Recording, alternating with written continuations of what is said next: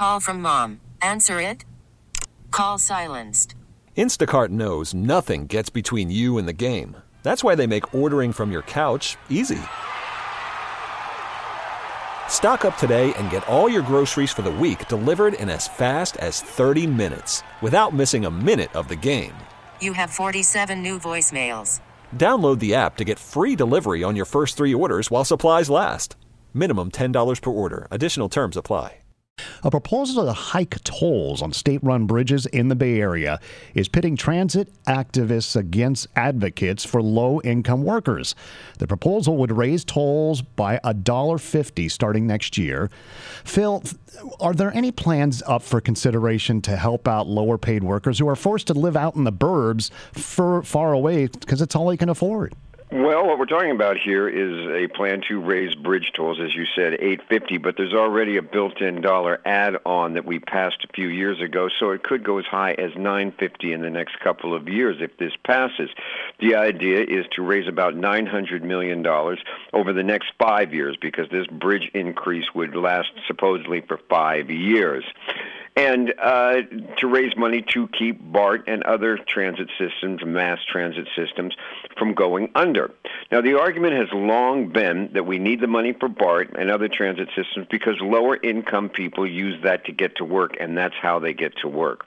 Only this time, it's turning around, and the Bay Area Council, which represents some uh, 325 of the Bay Area's biggest employers, everybody from Genentech to Amazon to Kaiser, is saying, hey, look, our workers are being impacted by this because what we're seeing is that now, in one of those weird post COVID tricks, the people that are staying home and not taking the bridge, they're making the real money, and the people crossing the bridge are in the lower income level, and they're being asked to shell out more to save for something that they can't afford right now. How about not raising the bridge tolls at all instead of worrying about subsidies for what they deem to be lower paid workers? Well, that's that is one of the arguments being made. Now, right now, people aren't necessarily saying that out loud. What we're getting is the Bay Area Council and others saying uh, we need to be more efficient, we might possibly need to save, and come up with an idea of equity. That's something we haven't heard before. Over the years, we've heard of everything from congestion pricing, you know, charging people more during the major commute hours. We saw that a couple of years back. They abandoned that because it just wasn't working. It wasn't not taking people off the roads. The idea was that okay, if we had ch- less charges on off hours, people would take that.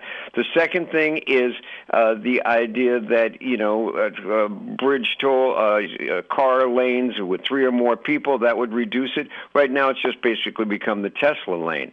Uh, so we're seeing that that change. Now, I got to tell you, Patty, that they're talking about this equity issue. It's built into the law for them to study, design, and implement something within two years. But people are saying, hey, that's that's too long, and what exactly are you going to be doing here? Are your people going to apply for this? Are they going to have to fill out forms? You know, how are you going to check what someone's income is?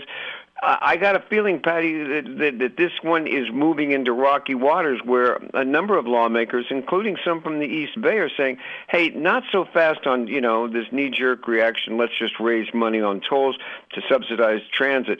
Let's take a look at transit itself and seeing how effective it's running, how cost-efficient it is, and whether it's safe enough to actually get people back on it.